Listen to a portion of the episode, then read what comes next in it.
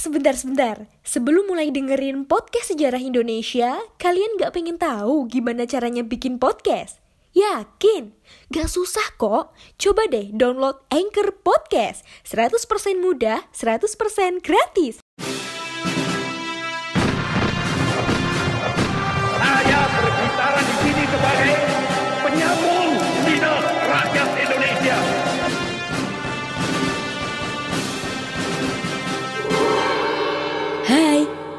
Kalian sedang mendengarkan Poseidon, podcast sejarah Indonesia. Ngomongin masa lalu dengan gaya masa kini.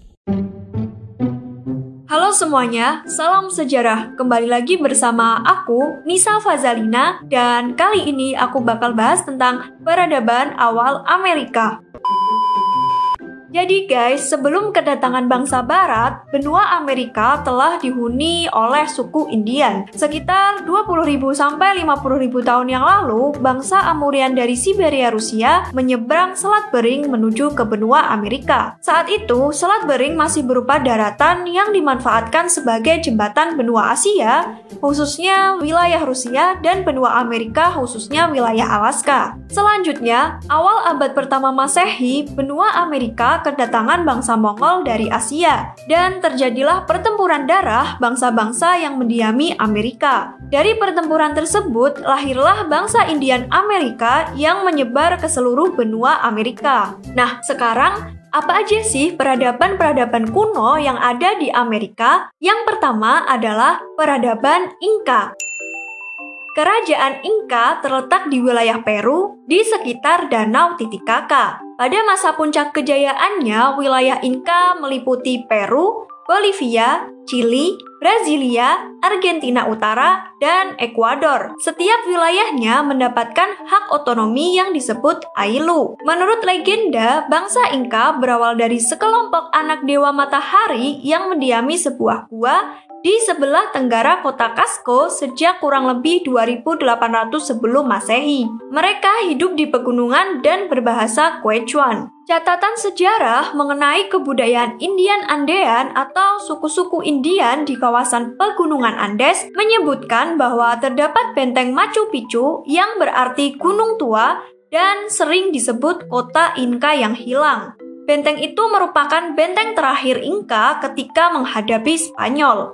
Untuk perkembangan politik kerajaan Inka, sekitar abad ke-12 di bawah kepemimpinan Manco Capac, suku-suku Inka membangun kota kecil di Cusco dan meluaskan daerahnya sampai ke pegunungan Andes. Kekuasaan tertinggi Inka adalah di tangan kaisar yang diberi nama Intip Kori atau Dewa Matahari. Pada tahun 1438, Inka tumbuh semakin kuat dan memulai ekspansi militer di bawah kepemimpinan Komando Pakakuti. Setelah beliau wafat, dilanjutkan oleh ekspedisi Tupak Inka yang terus bergerak ke utara dan menguasai wilayah Ekuador dan Kolombia. Pengganti Tupak Inka adalah Huayna Capac yang meneruskan ekspedisi perluasan ke wilayah selatan Peru, Bolivia, Chili, Brasilia, dan sebagian Argentina. Kerajaan Inka terdiri dari empat suku dengan bahasa Quechua sebagai bahasa resmi. Inka adalah suku yang keras dengan mata pencaharian bertani,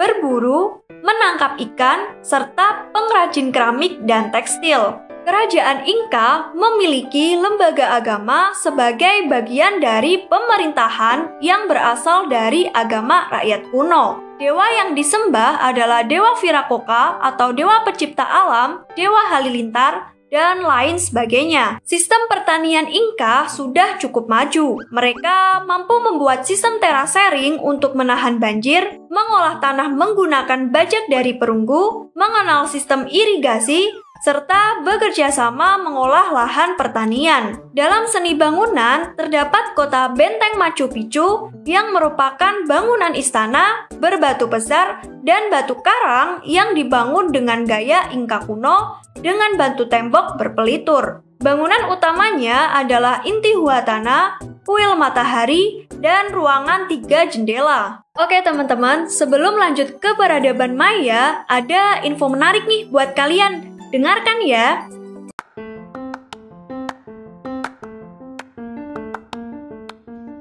Halo Sobat Poseidon, kalian pasti sudah tidak asing lagi dengan Anchor. Yap, aplikasi penyedia jasa untuk para podcaster pemula dan juga pro.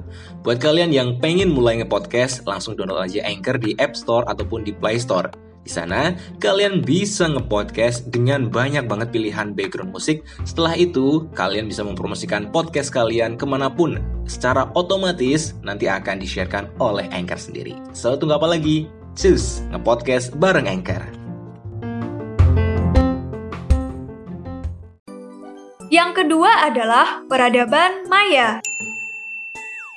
Kerajaan Maya terletak di Meksiko Selatan dan Amerika Tengah yang berpusat di Semenanjung Yucatan. Wilayah kerajaan Maya meliputi Semenanjung Yucatan, Honduras, dan Guatemala. Peradaban suku Maya tidak berumur panjang. Pada tahun 750 Masehi, muncul masalah yang menyebabkan runtuhnya peradaban ini. Namun, sampai sekarang, keruntuhan peradaban Maya masih menjadi misteri yang belum terpecahkan. Pada abad ke-13 dan 15 terjadi perang saudara yang menyebabkan kota-kota besar ditinggalkan. Sehingga ketika abad 16 bangsa Spanyol datang ke Amerika, peradaban Maya sudah mengalami kemunduran. Mata pencaharian suku Maya adalah pertanian dengan tanaman pokok mereka adalah jagung. Mereka membangun kebun cinampa di pulau-pulau buatan yang subur atau danau dangkal di lembah Meksiko. Mereka juga telah mengenal pengairan dan pemilihan bibit. Di bidang astronomi, suku Maya mampu mengukur orbit benda langit dan mampu meramalkan gerakan Venus. Suku Maya juga telah mengenal dua sistem kalender, yakni sistem kalender berdasarkan peredaran matahari yaitu satu tahun sama dengan 365 hari dan sistem kalender berdasarkan kepercayaan, yaitu satu tahun sama dengan 260 hari. Kepercayaan suku Maya memuja banyak dewa atau politeisme, seperti dewa laut, dewa musim semi, dan lain sebagainya. Mereka juga mengenal upacara pemujaan yang mengorbankan nyawa manusia. Suku Maya juga telah mengenal tulisan yang disebut huruf hieroglif. Tulisan ini banyak dijumpai di tembok dan tangga kuil. Pada waktu bangsa Spanyol datang, banyak naskah karya suku Maya dibakar. Selain itu, suku Maya juga telah mengenal angka nol. Banyak situs penting peninggalan suku Maya di Amerika Tengah, seperti monumen dan kota batu yang megah untuk memuja para dewa. Mereka juga membangun kota kuno di hutan Guatemala. Salah satu kota besar yang dibangun adalah kota Teotihuacan yang dihuni sekitar 10.000 penduduk.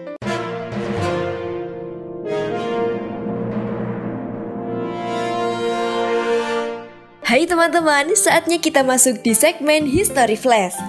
Ada yang di sini hobi menonton TV? Hanya dengan mengurangi brightness dari televisi, Anda mampu berhemat lebih dari 1,5 juta setahun. Mengunyah permen karet dapat meningkatkan kemampuan berpikir cepat dan kewaspadaan hingga 10%. Hey, tahukah kalian bahwa satu-satunya indera manusia yang tidak bisa berfungsi saat tidur adalah indera penciuman? Demikian History Flash, kita ketemu di episode berikutnya. Jangan lupa untuk selalu mematuhi protokol kesehatan, memakai masker, mencuci tangan, dan menjaga jarak ketika harus beraktivitas. Saya Aulia pamit.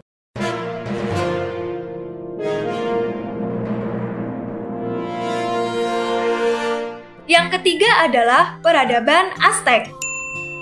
Kebudayaan Aztec berkembang di Meksiko Tengah dan Selatan yang berpusat di semenanjung Yucatan, Meksiko. Mereka dikenal sebagai bangsa yang suka berperang dan memiliki tentara yang kuat. Mereka juga menjadikan tawanan perang sebagai budak untuk membangun kuil dan kota. Kerajaan Aztec berdiri sejak tahun 1298 Masehi dan mencapai puncak kejayaannya pada 1450 Masehi. Pada masa pemerintahan Atuitzot, wilayah kekuasaannya meluas dari pantai Pasifik sampai Teluk Meksiko dan lembah Meksiko di utara sampai hutan Guatemala di selatan. Peperangan antar suku bangsa bangsa Aztec sering terjadi. Akan tetapi, Aztec mengalami kehancuran setelah kedatangan bangsa Spanyol tahun 1519.